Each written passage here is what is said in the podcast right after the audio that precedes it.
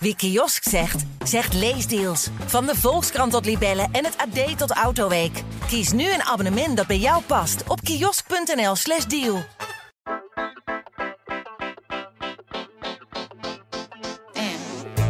Een carrière waar je gelukkig van wordt, gaat niet alleen over zoveel mogelijk uren maken of steeds hoger opkomen. We zijn allemaal op zoek naar de balans tussen werk en privé. Hoe bereik je wat je wil zonder een burn-out te krijgen? En hoe weet je wat je wil? En is werk eigenlijk wel zo belangrijk? Daar gaan we het over hebben in deze podcast. Met elke week interessante gasten. Ik ben Madelon Meester En ik ben Anna van den Bremer. en dit is de Minder Werken podcast van de Volkskrant en Intermediair. Want minder werken, wie wil dat nou niet?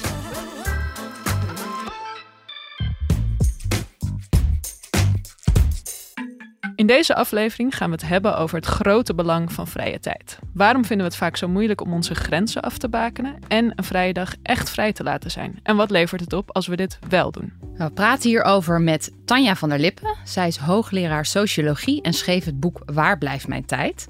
Ik denk een vraag die we ons vaak eh, allemaal eh, stellen.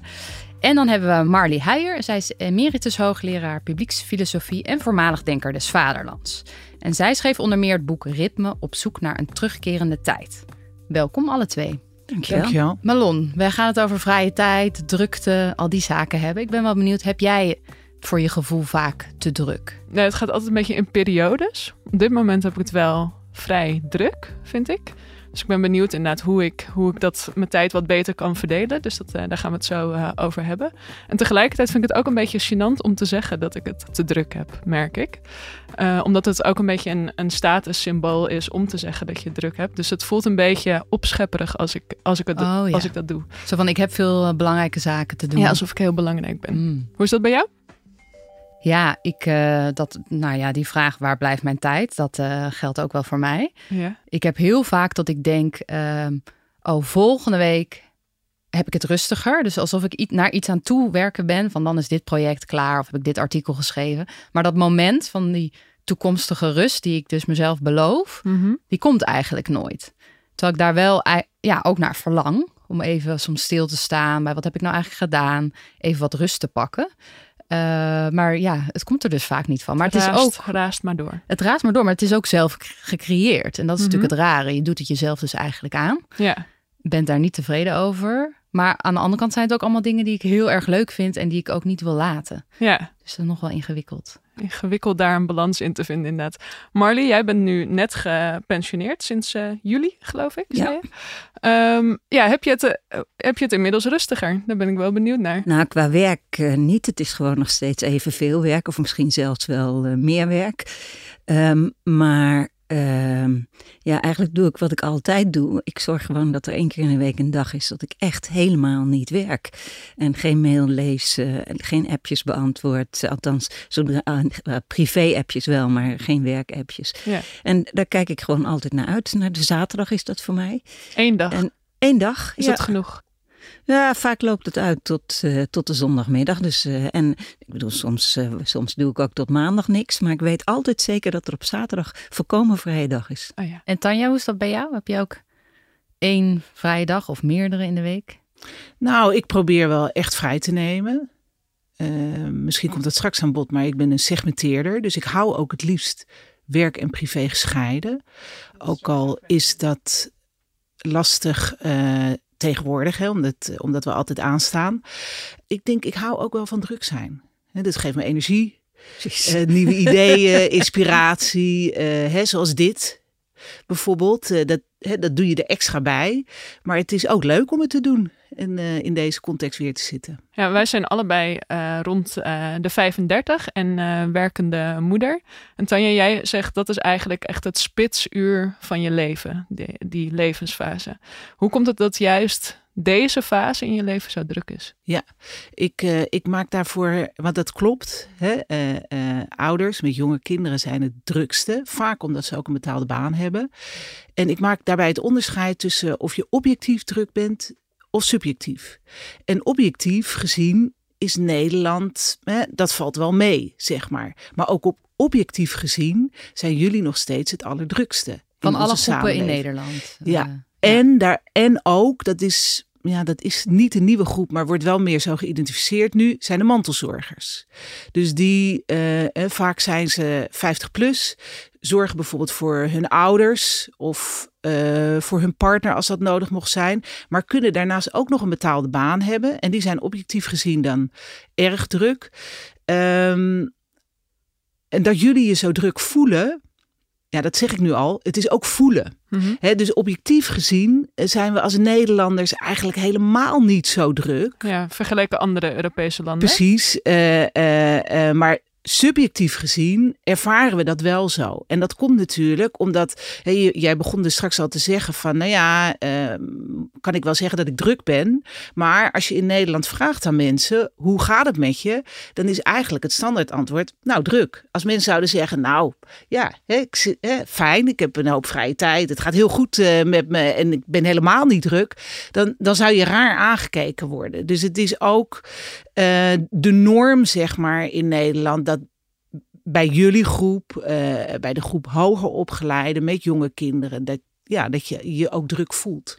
En dat, dat subjectieve uh, druk zijn, dus dat opgejaagde gevoel, van wa waarom uh, voelen wij dat dan zo erg? Waar, waar, waar bestaat dat uit? Ja, ja, er zijn, dat, dat schrijf ik ook in mijn boek, Waar blijft mijn tijd? De ondertitel is waarom we zoveel willen, moeten en kunnen. En willen is, um, we willen steeds heel veel. Jullie ook, maar alle andere mensen ook. Maar dat past niet meer in het ritme van de dag. Want ondertussen eh, kunnen we ook veel meer flexibel onze tijd invullen. Dus we willen nog steeds heel veel, maar het past niet meer in uh, ja, de orde van de dag, zeg maar. Dus dat is de eerste reden. Um, uh, dus jullie halen je kinderen bijvoorbeeld straks op van school. Maar je wil ook dit doen. De podcast uh, ochtends opnemen. En misschien s'avonds ga je ook nog eten gezellig met vrienden. Dus vanavond op de bank zitten, dat is lastiger. Dus het is allemaal, het is passen en meten. Dat is de eerste reden. Dat is het willen. Dan het moeten. Het, hè, daar hadden we het net al over. Uh, druk zijn geeft status. Dus uh, het is geaccepteerd dat we druk zijn. veel vroeger was de kerk in ons leven belangrijk. Nou, niet in ons leven, maar in uh, onze voorouders. En uh, daar haalde de bevolking haar identiteit vandaan. Nou is die kerk minder belangrijk geworden in ons bestaan. Minder dan de helft van de bevolking is tegenwoordig nog gelovig. En um, we willen wel ergens onze identiteit vandaan halen, want dat, ja, dat is wie we zijn. En werk is daarvoor in de plaats gekomen. Dat we druk zijn, zeg maar. Dus mm -hmm. dat geeft ons status, identiteit. En dan de derde reden is uh, dat we altijd aan kunnen staan. Dus we kunnen ook altijd. Dus er is uh, um, um, bijvoorbeeld, uh, nou nu hebben we even niet onze iPhone op tafel, maar bijna iedereen kan de hele dag even kijken, even ook vertoeven in andere werelden. Zeg maar niet alleen maar in het hier en nu zijn, maar ook even ja, met een collega in het buitenland of een kind uh, wat op vakantie is of een vriendin die, het, die je even nodig heeft steeds met andere werelden ook contact hebben. En dat maakt dat je altijd aanstaat, dat je het, het laatste nieuws volgt. Uh, ja, en dat doen jullie dus ook. En, en, ja, uh, en misschien jullie ook nog wel meer dan de iets oudere generatie. Dus ik zie ook dat jongere mensen. Um, nou, die zijn gestrest niet omdat ze, uh, dus, en dat zijn de teenagers, zeg maar, of de jonge twintigers, zeg maar. Het is niet per se dat die, dat die druk zijn, objectief gezien. Maar wel, die zijn gestrest omdat ze ja, voortdurend aan kunnen staan. Ja. Marley, hoe kijk jij dat tegenaan? Want volgens mij zeg jij ook zeg maar, dat, dat we ons druk voelen en dat de technologie zo snel gaat. Dat is eigenlijk niet iets per se van deze tijd, maar dat, dat vinden we, dat is een gedachte van alle tijden. Nou, in zoverre dat uh, we altijd meer in onze tijd willen doen dan dat we kunnen doen. Die, die klacht dat het leven eindig is en dat het ophoudt en dat je dan te weinig tijd hebt om alles te doen, die is inderdaad al duizenden jaar oud. Ja.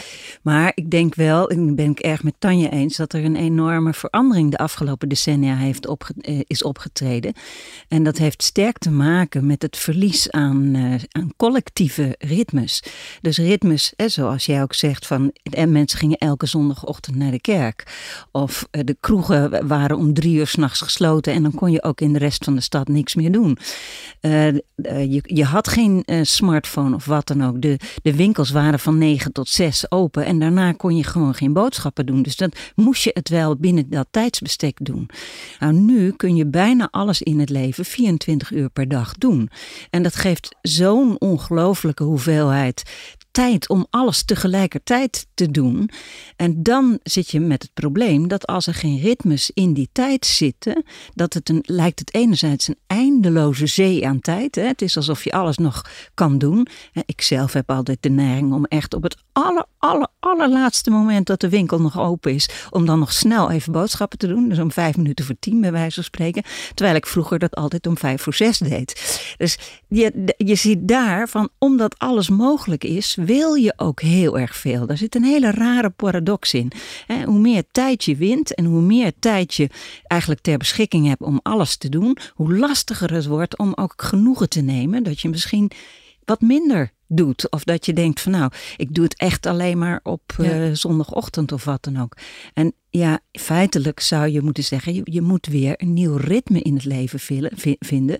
Wil je daar een oplossing voor vinden? Ja, en, en uh, ik laat in mijn boek zien dat je, dat je dan dat mensen vier manieren gebruiken om meer uit de tijd te halen. Want dat, dat, dat, dat doen we dan eigenlijk. Meer uit de tijd. Meer uit de tijd. Hè? En die tijd is gewoon voor iedereen hetzelfde, 24 uur. Hè? Uh, en dat maakt ons uiteindelijk. Uh, uh, maar dat maakt ons uiteindelijk dan ook drukker. En de eerste manier is dat de tijd meer versnipperd is. Dus voordat we naar de trein gaan, zeg maar. Hè? Want we mogen nu weer naar het werk bijvoorbeeld gaan. wordt nog even de iPhone gecheckt. kijken of de kinderen hun ontbijt hebben en dergelijke. Dat is de eerste manier. Dus onze tijd is meer versnipperd, zeg maar. We zijn, meer, we zijn aan het multitasken. Nou, dat is ook zeker niet minder geworden. Dus dat we dingen tegelijk doen in het leven. De derde is dat we, um, uh, dat we de dingen snel doen. Dus we uh, uh, vroeger, of ja, vroeger, nou dan heb ik het over twintig jaar geleden, zeg maar, dat de computer, de internet er nog wat minder uh, uh, was. Als ik dan een bespreking had met een, uh, een PhD-student bijvoorbeeld, dan stuurde hij of zij een, een document naar mij en dan via de post gewoon. Nou, dat is misschien 25 jaar geleden. En dan bekeek je dat. Er zat een week dan tussen en besprak je dat tegenwoordig stuur je naar elkaar en dan verwacht je eigenlijk min of meer ook dat je bijna diezelfde dag alweer een reactie hebt. Anders komt er nog, misschien nog een mail bovenop. dus dat is de, onze productiviteit, zeg maar. Dus dat we snel zijn gaan doen. En de vierde manier is dat we activiteiten die meer tijd leken te kosten, hebben plaatsgemaakt voor activiteiten die minder tijd lijken te kosten. Dus bijvoorbeeld het verenigingsleven, dat je lid bent van een sportclub, is afgenomen. dus dat is dat vaste ritme wat je zei, uh, uh, Marley. Dus, uh, en daarvoor hebben we nu, omdat mensen dachten, ja, die zaterdagmiddag, onhandig, moet ik altijd bij het voetbal zijn, zeg maar. En wat we dan nu doen, is dat je bijvoorbeeld meer in je eentje hardloopt. Dat lijkt minder tijd te kosten, maar omdat je dat op elk moment van de dag ja. in de week kunt doen, word je toch weer drukker. Maar eigenlijk dus die vier methodes hebben eigenlijk het tegenovergestelde effect van wat we er eigenlijk mee willen. Ja, ja. Van meer doen in, in je tijd. Maar... Ja, je denkt dat je de tijd mee wint, uh, maar je wordt er juist drukker uh, door. En ik denk eigenlijk ook dat dit soort dingen juist ook bij de groep die heel erg druk is, hè, zoals bijvoorbeeld jullie, hoogopgeleide vrouwen met jonge kinderen, uh, dat je dat daar erg terug ziet. Maar we hebben natuurlijk in het Um, dat hoor ik er ook een beetje in. We hebben juist ook veel behoefte aan uh, flexibiliteit. En dat, is ook, uh, dat vonden we ook allemaal heel fijn tijdens het thuiswerken. Dat, dat je inderdaad meer ruimte hebt om je, om je tijd in te delen. Maar uiteindelijk worden we dus van die manier van werken, worden we drukker. Ja, dat is die paradox waar ja, noemde ook al, ik denk de, dezelfde paradox, die flexibiliteitsparadox. Dus je bent flexibeler in je tijd, dus je kan je tijd meer in inrichten zoals je zelfs wil.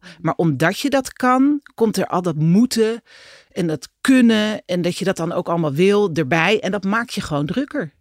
Dus ja, maar het is fijner dat iemand anders soms het voor je bepaalt. Wat vroeger de kerk uh, was op zondag, want dat was gewoon een rustdag. En dat we het nu, proef ik een beetje in, van nu zoveel vrijheid hebben om het zelf allemaal in te delen dat, dat, ook weer, dat we dat eigenlijk, dat heel veel mensen dat eigenlijk niet aankunnen en heel veel stress. Uh, ja, maar er zit natuurlijk ook een, uh, een denkfout onder. Want het lijkt namelijk dat als jij flexibel zelf alles mag bepalen, dat je dan gewoon de vrijheid hebt om te doen, uh, dingen te doen wanneer je dat wil. Maar zo werkt het natuurlijk helemaal niet, want je leeft niet in je eentje. En als ik, zeg eens wat, s s'avonds naar de film wil, maar een, een kind, nou ja, mijn kinderen zijn veel te groot nu, maar een kind moet plots thuis blijven omdat hij niet naar de sport kan ja, dan gaat mijn avondje met naar de film gaat, uh, gaat verloren. Dus je hebt steeds te maken met anderen. En dat is natuurlijk het interessante met het begrip ritme. Daar zie je al in, dat is iets wat je alleen maar met elkaar kunt vormgeven. En vervolgens plooi je naar dat ritme. En als je dat in je eentje zou willen doen, ja, dan is er voortdurend conflict met de ritmes van anderen. En die ritmes, of die conflicten, ja, dat geeft uh, stress. Want je denkt, ja, ik ga nu echt dit of dat doen. En plots komt er iets tussen, omdat een ander ook wat wil. Ja, dus eigenlijk is het, het probleem van tijdsdruk is ook niet een individueel probleem alleen. Het is een dus al die zelfhulpboeken, is ook fijn dat ze er zijn. Uh, uh, uh, maar wij, denk ik, zijn het allebei met elkaar eens als we zeggen: het is een maatschappelijk probleem. Het is absoluut een maatschappelijk probleem. Maar, ja, of, of zelfs een, een, een probleem op de werkvloer. Ik heb wel gesprekken gehad met directeuren van bedrijven. Dat ik zei: ja, je moet echt die werkvloer op en met je werknemers gaan praten. Van wat vinden jullie een prettig werkritme? Want je kunt wel zeggen: nou, we doen aan het nieuwe werk en iedereen mag komen en gaan wanneer die wil. Maar er zijn zoveel onderlinge drukken om toch bijvoorbeeld vroeg te komen, terwijl dat eigenlijk niet kan, of toch laat te komen. Terwijl als je met elkaar, bij wijze van spreken, vier soorten, soorten ritmes uitdenkt. En je weet, oh, dat is een vroege vogel, dat is een lunchvogel en dat is een, een nachtvogel. Dan weet je van, oké, die, die vertrekt op dat uur. En dan kun je daar ook je hele werk op plannen. En wat moet er dan in de samenleving veranderen om, ja, om dat ritme, wat we dus een beetje kwijt zijn geraakt, uh, op orde te krijgen? Nou ja, kijk, als het zo makkelijk zou zijn. uh, uh, ik, dat, dat is niet zo makkelijk. Hè? Maar het eerst, het eerst maar onderkennen dat het inderdaad een samenlevingsprobleem is. Het volgende, misschien is dat ook goed om meteen nu te zeggen, is dat, kijk, we hebben het over mensen die druk zijn. Maar tijdsdruk is ook een verdelingsvraagstuk. Dus er zijn ook mensen die niet druk zijn.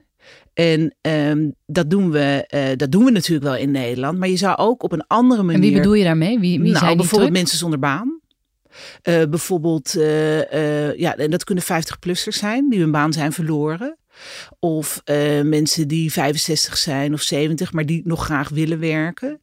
je hebt een aantal. Ja, het gaat vaker daar over werklozen. Je hebt natuurlijk ook huisvrouwen bijvoorbeeld die thuis zijn. Die misschien best wel ook nog erbij zouden willen werken. En ik denk um, betaald willen werken. Um, en ik denk dat um, naar die groep kijken, zeg maar. na te gaan, uh, ja, is het werk ook anders te verdelen met elkaar. En het is natuurlijk niet zo. Kijk, mijn werk is natuurlijk niet, niet, niet iedereen kan mijn werk doen zeg maar. Hè? En, en dat is ook voor jullie werk zo. Maar er zijn uh, misschien wel stukken te bedenken die wel zijn over te dragen. En uh, bijvoorbeeld Sociaal-Economische Raad heeft een advies geschreven ook over um, ja, de persoonlijke dienstverlening, noemen ze dat. Um, dus dat je taken uitbesteedt. Uh, bijvoorbeeld, ja, als jij heel mooi woont en je hebt een prachtige tuin. Wil je dat zelf onderhouden, die tuin? Of heb je daar misschien gewoon andere mensen uh, voor. Uh, bijvoorbeeld, uh, nou, in de kinderopvang zien we het natuurlijk al. Je kan het met boodschappen bedenken. Dus het is om een andere manier nadenken, zodat, zodat je ook ja, dat verdelingsvraagstuk anders inricht.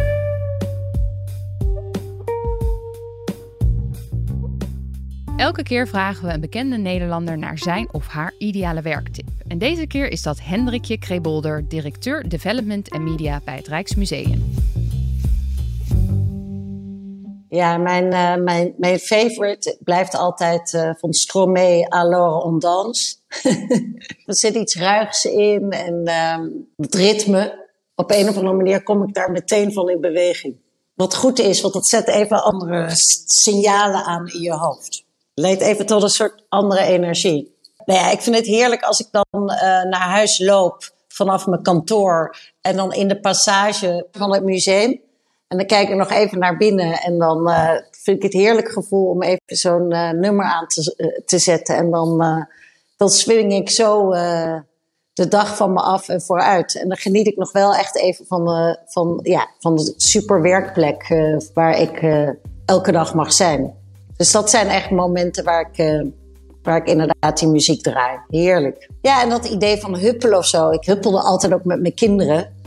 En uh, weet je al, zo'n nummertje van ik neem je mee, ik neem je mee op reis. En je merkt dat huppelen gewoon heel goed is voor je, voor je gemoed. En het gezellig is.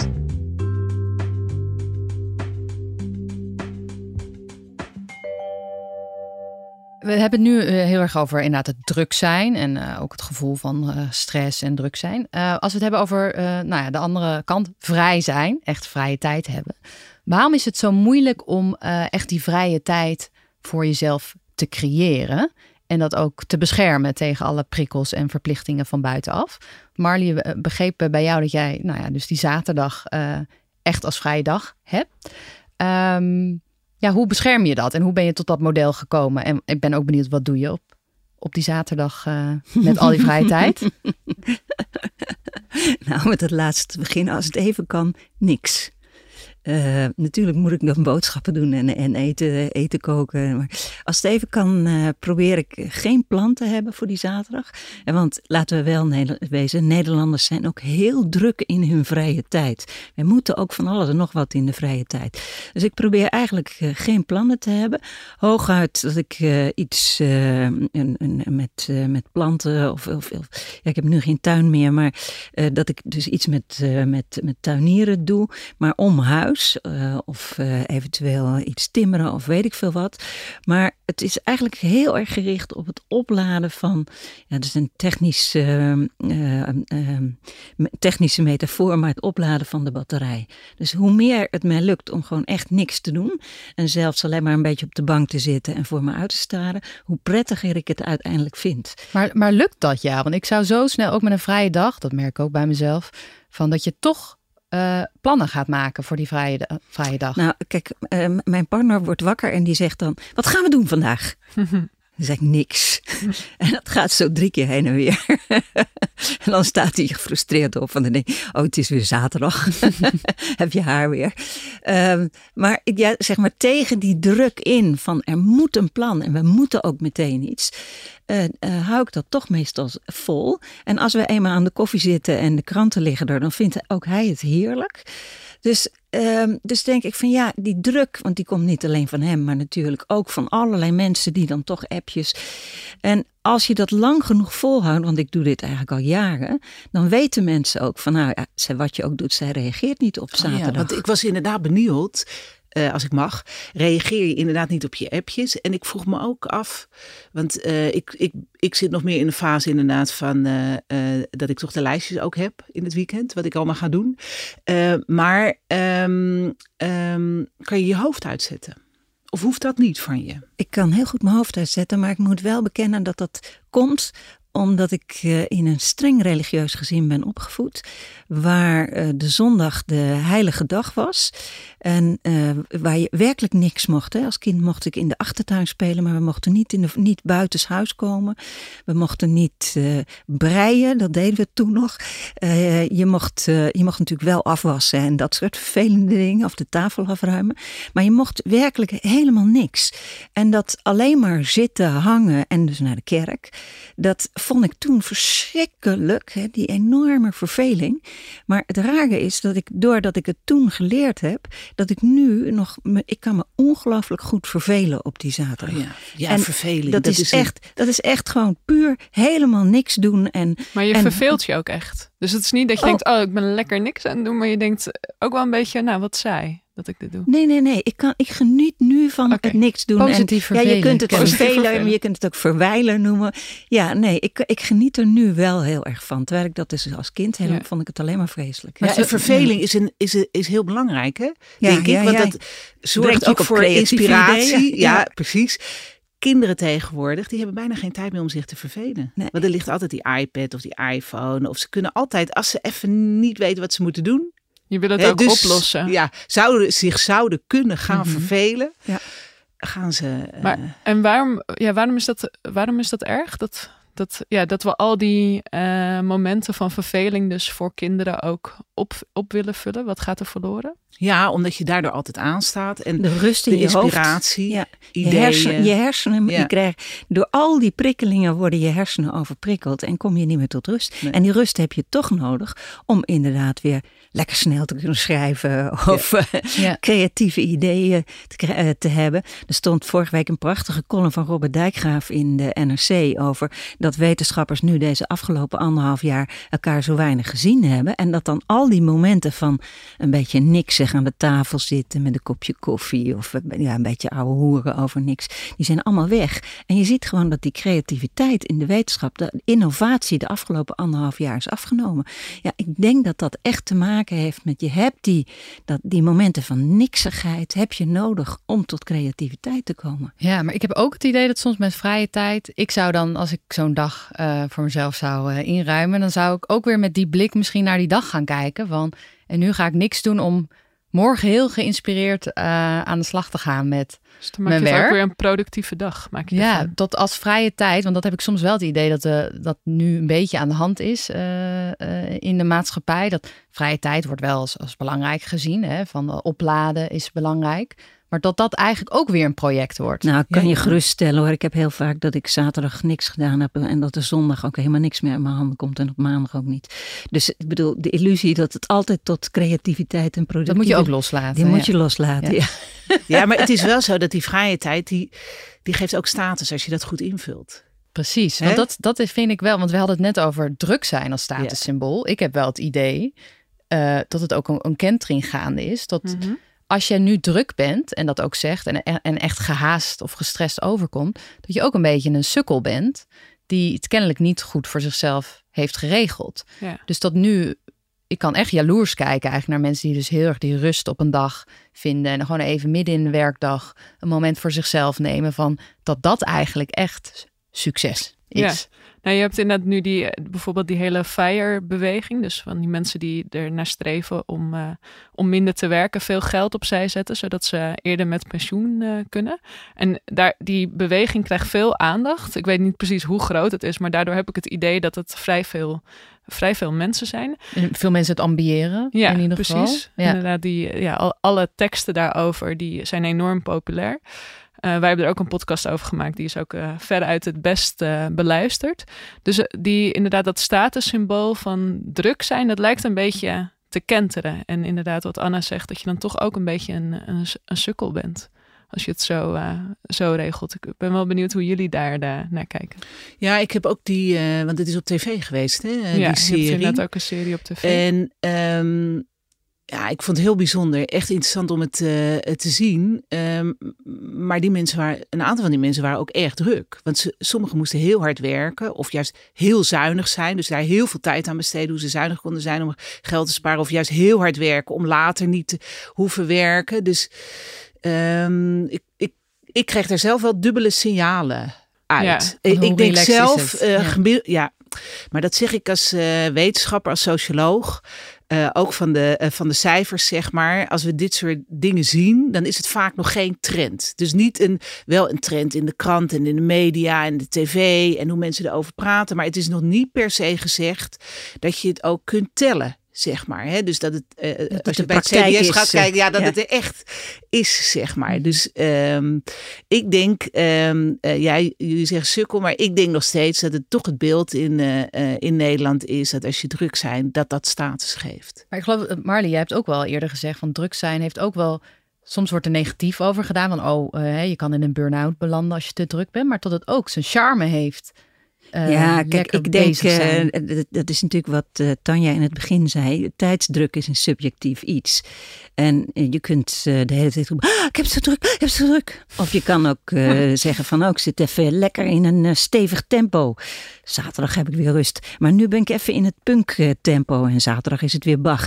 Dus je, de, de, de druk hoeft niet per definitie heel, eh, heel slecht te zijn. Je kunt ook accepteren dat je af en toe eh, een periode hebt dat je even heel hard moet werken, veel uren maakt. maar dat het daarna ook weer rustiger is. En dat is een beetje wat ik, ik ken dat fire niet, maar wat ik daarbij proef is heel erg dat ehm, de, de, de rust wordt uitgesteld naar later. Ja. En ik denk steeds, nee, de, de, rust moet er elke dag zijn. En daarom moet je zoveel mogelijk proberen om op dagniveau te kijken of je een zeker, ja, of je vastigheden in kunt bouwen. En zodat je echt zeker weet, eh, nou, bij wijze van spreken, elke woensdagavond eh, neem ik een moment van rust. Of ga ik, ga ik gezellig met een vriendin over niks zitten kletsen. Dus je, je, die vastigheden en die rustmomenten, of die vaste rustmomenten, die moeten op, op eigenlijk bijna op uurniveau, op dagniveau. En niet korte termijn. Op korte termijn. En niet dat het ergens aan het einde van je leven dat je denkt dat daar nog. En dan ben je lang weer dood, dus dat heeft helemaal geen zin. Ja, je, werkt, je moet er toch naartoe werken dat je leven kwaliteit heeft. Dat het. Dat het uh, ja, iets esthetisch heeft, dat het eruit ziet als een muziekstuk. En het moet toch niet zo zijn van dat het één grote, zeg eens wat, één grote uh, punk uh, serenade is, om dan uiteindelijk in een trage ballade te eindigen. En dat is het dan. Je, je wilt toch eigenlijk dat het eh, overal je leven een soort muziekstuk is, waar je verschillende snelheden kan hebben, waar het de ene keer lekker snel is, dan weer lekker langzaam. En dat het, ja, dat het een kwaliteit heeft. En die kwaliteit, wat kwaliteit is, ja, dat is natuurlijk iets wat je met, met je omgeving gaat bepalen. Wat vind ik nou eigenlijk belangrijk of de moeite waard in het leven? is het de moeite waard om heel veel te lezen? Ja, dan moet je daar eh, op dit moment in je leven tijd voor inruimen. Keuzes maken, ja. ja. En eh, je had het over van eh, op de korte termijn. Eigenlijk is het al heel mooi om op dagniveau of op uurniveau te kijken. Hoe kan ik die rust vinden in plaats van inderdaad vrije tijd misschien eens per maand uh, een, een, sportuurtje. Hoe uh, doe jij dat zelf? Um, nou, ik, ook, uh, ja, ik moet, ik moet vrij veel schrijven altijd. En schrijven is per definitie stressvol, want er zitten deadlines aan. En ja, dat moet binnen een bepaalde tijdsbestek bestek moet dat klaar zijn. En dan als ik de ochtend begin, dan denk ik altijd eerst even van uh, ja, hoe, hoeveel tijd heb ik? Hoe, hoe voel ik me erbij? Ga ik eerst nog even een, uh, een rondje lopen? Of wat, wat, hoe zal ik mijn dag indelen? Maar het doel is wel, van ik moet aan het eind van de dag die column af hebben. Dus ik ga dan heel erg zitten zoeken, wat zou nou een prettig ritme zijn? Wie, ik zie die nog, nog die vriend even tussen de middag, hoe ga ik dat organiseren? Nou, en dan, dan bedenk ik gewoon van nou, het is het handigste om uh, twee uur in de ochtend te werken, twee uur in de middag. En dan moet ik in die twee uur, en dan kan het zelfs zijn dat ik op paragraafniveau zelfs nog een ritme inbreng. Dus dat ik zeg van binnen, binnen die twee uur wil ik uh, een eerste versie hebben van vijf paragrafen. Maar dat, dat bekijk je dus eigenlijk per dag? Wat, wat, wat het ritme van die nou, dag er zijn, Kijk, er zijn grote overkoepelende ritmes. Mm uh, die, eh, die ongeveer mijn hele leven betreffen. Uh, ik zit nu in de overgang van niet gepensioneerd naar gepensioneerd. En ik moet nu een soort nieuw ritme bedenken. Nou, als ik niet uitkijk, word ik vreselijk overvraagd. En werk ik tien keer zo hard als dat ik voor mijn pensioen werkte. Mhm. Dus ik moet heel erg, voor, heel erg beslissen, ook met mijn omgeving. Van hoe deel ik nu opnieuw mijn leven in? En dat is dus zeg maar op, op, grote, op een grote boog, een groot ritme. Maar daarbinnen zitten dan weer de ritmes van de seizoenen. Ik wil bepaalde dingen doen in de zomer, bepaalde dingen doen in de herfst. Nou, noem maar op.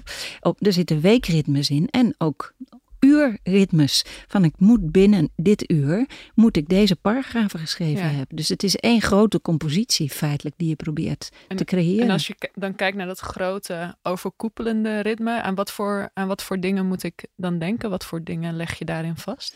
Nou, kijk, ik ben nu 66. Uh, het kan zijn dat ik uh, uh, over een week dood ben. Het kan ook zijn dat ik nog 35 jaar heb. Um, dus er is een, een zekere tijdshorizon en die, is, ja, die kan heel verschillend zijn. Um, waarbinnen ik dan bedenk van wat vind ik nou dat mijn leven nog de moeite waard maakt? Welke dingen wil ik graag doen? Wat vind ik belangrijk? Um, en ja, op grond daarvan, dus zeg maar, de, wat, wat, wat waardevol is, is eigenlijk um, meer leidinggevend dan die tijdsindeling. En daar komen we weer terug op die subjectiviteit. Omdat ik, uh, wat Tanja ook al zei, ik heb toch wel heel erg dat sommige dingen die geven enorme energie. En daarmee geven ze en rust en oh, het lijkt net alsof ze tijdswinst geven. Want als ik iets heel erg leuks heb gedaan, nou dan zoef ik door een tekst in, die heb ik zo geschreven. Terwijl als ik, als ik zagrijnig ben en denk van oh, het leven is toch... Nou, dan gaat het schrijven ook niet. Dus daar, zit, daar zitten ja, dan ga je misschien zeggen van dat is weer heel erg productief gedacht. Maar het zit heel erg op die kwaliteit van wat geeft, wat geeft het leven kwaliteit? En dan ja, probeer ik toch dat kwaliteit niet alleen maar tot mijn eigen ikje te beperken, maar ook gewoon in bredere zin. Wat geeft mij met, met mijn, mijn sociale omgeving kwaliteit? Wat geeft mij met mijn werkcontacten, want die zijn er gewoon nog heel, heel veel. Wat, wat geeft kwaliteit? Uh, wat geeft mijn leven in een buurt kwaliteit? Uh, of wat geeft het leven in een buurt kwaliteit? Kun je daar een voorbeeld van noemen? Wat, wat, de, ja, wat geeft jouw leven kwaliteit? En hoe, ja, hoe verweef je dat in je, in je leven? Uh, nou, kijk, er is natuurlijk niks zo prettig als wanneer je het gevoel hebt dat je iets kan betekenen voor een ander. Um, dus dat ik, ik mag uh, nog steeds promovendi begeleiden, ja, dat vind ik, uh, dat vind ik zo, zo aangenaam. Want je hebt het gevoel dat je ideeën, dat die blijven voortleven. En dat je Ehm, jonge mensen kunt leren hoe ze bepaalde zaken kunnen doen. Ik doe ook nog steeds een college voor uh, masterstudenten hoe ze publieksfilosofisch kunnen optreden. Ja, daar kan ik gewoon heel veel van mijn eigen vaardigheden kan ik aan hun overdragen. En dan zie ik bij jonge mensen die dan opeens uh, ergens staan te schitteren. En ja, dus daar, daar kan ik ongelooflijk van genieten, want dat geeft ja, dat geeft betekenis. En dat, is het eigenlijk, dat zijn dingen die je niet op een cv kan schrijven, maar die je wel heel erg ervaart als, ja, is, dit is zo prettig om te merken dat je ertoe doet in het leven. Maar wat ik ook bij, uh, wat jij net zei Marley, um, en eigenlijk ook wat, wat Tanja aan het begin zei, dat dat ook wel een element van... Uh, controle in zit. In de zin van als je het over nadenkt over je eigen ritme. Hoe wil ik mijn dag? Of hoe wil ik die twee uur aan die tekst besteden? Dat je uh, ja, iets te zeggen hebt over je tijd en wat je met een dag of met je leven wil doen en ook de tijd hebt om daarover na te denken, tot dat, uh, ja, dat dat waardevol en belangrijk is in plaats van het gevoel, wat vaak met stress, als ik daar zelf, het gevoel dat je wordt geleefd door de dag, dat je eigenlijk bijna niks te zeggen hebt en aan het eind denkt van, oh, wat heb ik eigenlijk vandaag gedaan? En ja, alleen maar to-do's afgewerkt zonder dat ik echt bewust heb nagedacht, wat vind ik belangrijk en waarom besteed ik hier mijn tijd aan is dat ook iets wat uit onderzoek komt? Dat dat gevoel van ik heb er iets over te zeggen. Ik maak mijn eigen keuzes. Nou, wat interessant is, is dat het oude kostwinners, uh, kostwinnersmodel, waarbij de man fulltime werkt en de vrouw fulltime het huishouden doet, dat geeft de minste tijdsdruk. Veel minder dan wanneer je als vrouw bij wijze van spreken een kleine parttime baan hebt en je man heeft een wat grotere parttime baan en ook, nog, ook, min, ook minder dan wanneer je bij wijze van spreken allebei vier dagen werkt. En waarom is dat? Omdat je inderdaad volkomen duidelijk hebt van dit is mijn domein, hier doe ik mijn ding, daar kan ik helemaal indelen en die ander heeft daar niks mee te maken. Nou zitten wij natuurlijk gelukkig niet meer uh, meerendeels in dat model, maar dat betekent wel dat we veel meer moeten kijken van hoe, hoe kun je opnieuw een zekere regie krijgen over die tijd. En ik noem het speciaal regie en niet bijvoorbeeld tijdsmanagement, omdat het niet over kwantiteit gaat, het gaat echt over kwaliteit. En hoe kun je als een dirigent of als een theaterregisseur die vele elementen op zo'n manier met elkaar ja, componeren en synchroniseren, dat het, uh, dat het inderdaad prettig is en je niet de hele tijd uh, heigerig achter jezelf aanloopt. Ja, want in plaats van dat, hè, dat, uh, dat de huisvrouw er is om zes uur om het eten klaar te hebben op tafel, is er nu nog een extra persoon met wie bekeken moet worden. Ja, wie zorgt er vanavond voor het eten, zeg maar. Mm -hmm. Dus ja. Ja. Jij schrijft ja, dat mooi in je boek, toch? Ja. Over hoe dat vroeger voor vrouwen als een handboek van zet een uh, De wetten der etiketten. Ja, zet een fijne lage stem op. Als je man thuis komt van het werk, masseer zijn voeten, zet, zet de stoel klaar. Ja. Oh, ik wil ook zo'n rol zo, als man hebben. Ja, precies. Die man zou ik wel willen zijn. Uh, en die vrouw die wil nu eigenlijk ook zo behandeld worden. Dus dat, maar wie is er om dat is te doen? lastig. Hoe besteden we dat uit? Ja, en dit is wel interessant, hè? want um, uh, in de jaren zeventig, door de technologische vooruitgang, was toen het idee, nou, als we in 2021 zijn, nou, niet 21, maar het is, hè, dan is het helemaal niet meer nodig dat we nog zoveel werken. Want die technologische vooruitgang heeft dan gemaakt dat we met elkaar gewoon, nou, vier uur per dag werken. Of een half jaar in plaats van een heel jaar. Of maar twee dagen per week in plaats van vijf dagen. Niets is minder waar nee, nee, nee, uh, jij maakt in je boek onderscheid tussen segmenteerders en integreerders. Dus mensen die uh, het juist fijn vinden als, als werk en privé een beetje door elkaar lopen. Of het, daar geen last van hebben in ieder geval. En mensen die, uh, nou ja, die dat echt uh, willen afbakenen. Um, dus dat vind ik wel interessant, dat je daar verschillende persoonlijkheidstypen in hebt. Dus dat het niet voor iedereen per se het beste werkt als je het heel erg gescheiden houdt. Mm -hmm. um, ik was wel benieuwd, Marley, zie jij dat ook zo? Is het, of, of denk jij van, nou eigenlijk zou het voor iedereen het allerfijnst zijn als je nou ja, als je daarin inderdaad een, een duidelijke ritme hebt en werk gewoon echt werk laat zijn en je vrije tijd echt vrije tijd is. Ja, dat hangt zo van je werk af. Kijk, in mijn geval de filosofie, eh, dat blijft gewoon doorgaan. Zeker publieksfilosofie, want dan doe je ook op, op, op allerlei plekken waar je vrienden en, eh, en, en uh, ja, en bekenden tegenkomt. Het is heel lastig om te scheiden. Um, en ik, ik denk zelf altijd, ik, scheid, ik, ik uh, scheid het ruimtelijk niet, maar in tijd wel. Dus uh, ik heb bijvoorbeeld, ik ben voorzitter van de Maand van de Filosofie. Mensen komen bij mij thuis vergaderen. Vind ik ook heerlijk, vind ik gezellig. Ik weet hoe ik dat moet doen. Uh, ik vind het ook helemaal niet erg dat het dan in mijn privédomein is. Maar het is wel zo dat ik wel zorg dat ze om zeven uur de deur uit zijn. Dus je in tijd uh, orden ik het heel erg van, nou, dit is mijn werktijd. En dan vind ik het ook niet erg als dat in de privéruimte is. Ik vind het ook helemaal niet erg om uh, bevriend te zijn met collega's. Maar uh, het moet wel zo zijn dat als we. Uh, als ik, ik ga bijvoorbeeld met een uh, vroegere collega ga ik naar concerten. dat ik denk van nou, we moeten niet zitten werken als we uh, dat doen. Dus op die manier scheid ik het in tijd. Terwijl als ik haar tegen zou komen op een werkplek, ja, dan ben ik alleen maar met werk bezig. Ja, maar ja, dus dat ligt voor mij wat gedifferentieerder dan alleen maar van nou, er moet een zwart-wit scheiding tussen privé en publiek zijn. Ik vind het ook lastig omdat als je echt leuk werk hebt, en ja, ik kan niet ontkennen dat ik dat heb, en dus ik ben misschien wel die ideale werknemer, want ik vind het heerlijk om, te, om mijn werk te doen. Er zijn een heleboel soorten werk die ik niet heerlijk zou vinden, maar dit werk vind ik heerlijk. En uh, ja, dat betekent toch ook dat je, dat je geregeld met collega's uit eten gaat. Dat je af en toe ook ontboezemingen aan elkaar doet. Of eventjes je problemen aan elkaar voorlegt. En om nou te zeggen dat ik dat erg vind. Nee, ik vind dat ook wel iets heel aangenaams hebben. Ja, nou, nou een, een, een, uh, um, een integreerder, um, want daar ben je misschien dan, maar dat, ga, dat gaat nog wat verder. Want dat betekent ook dat als je s'avonds, uh, zeg maar, op de bank zit misschien een boek aan het lezen bent. En dat je dan een appje of een e-mail binnenkrijgt van een collega. En uh, dat je die beantwoordt.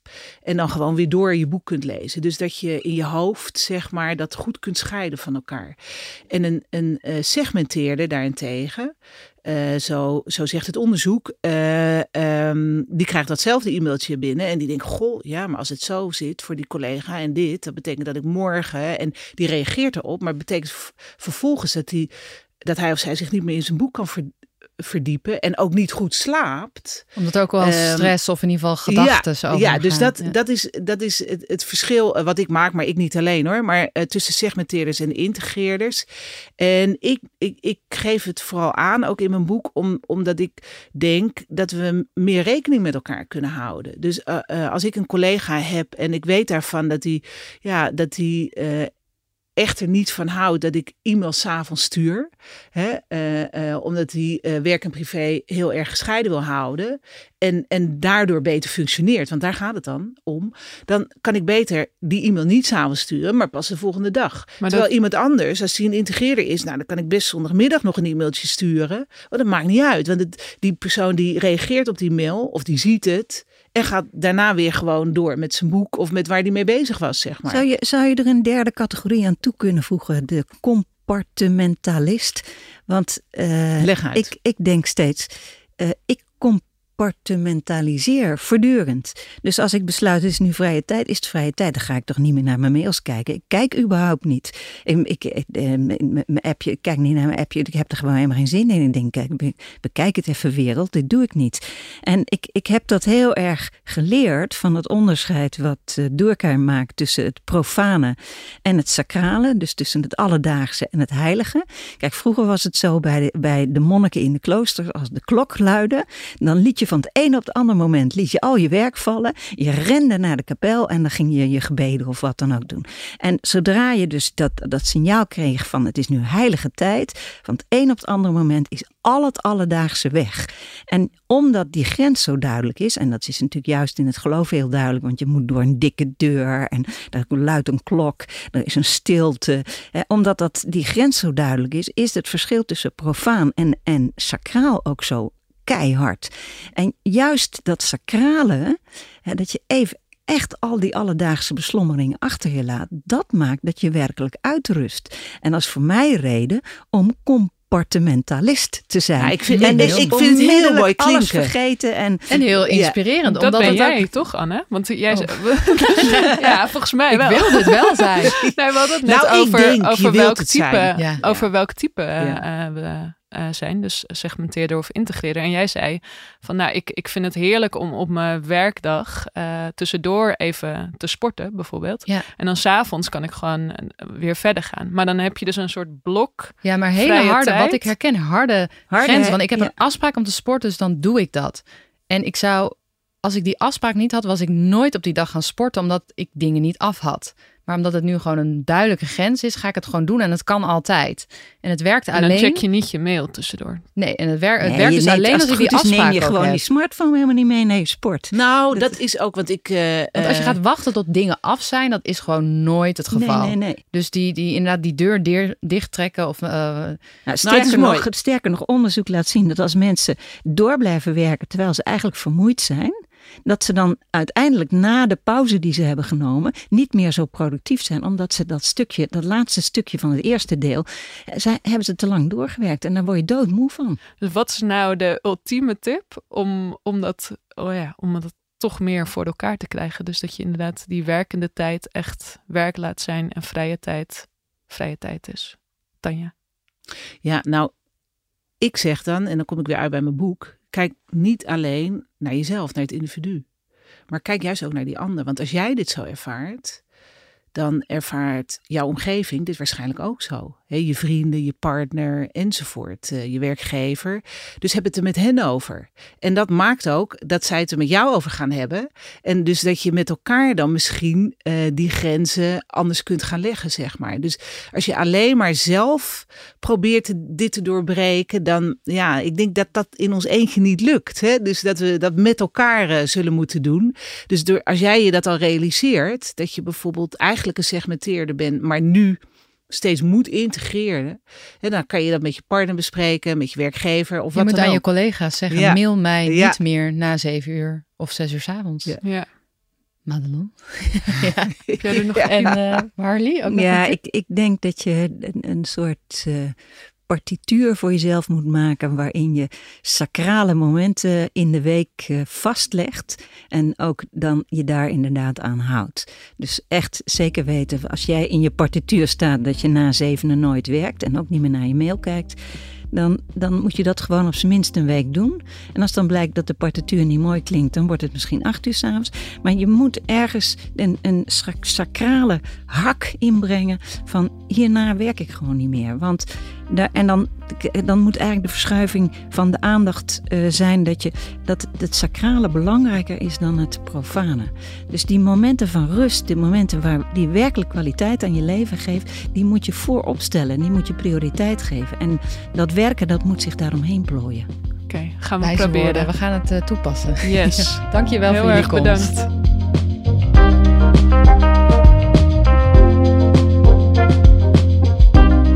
Dit was de Minder Werken podcast van deze week. Volgende keer gaan we het hebben over je werk minder als werk zien. Hoe ontwikkel je je in de richting waar je blij van wordt? Vond je dit nou een leuke podcast? Geef het door en laat een recensie achter in de podcast app. Zo worden we beter vindbaar. Bedankt voor het luisteren.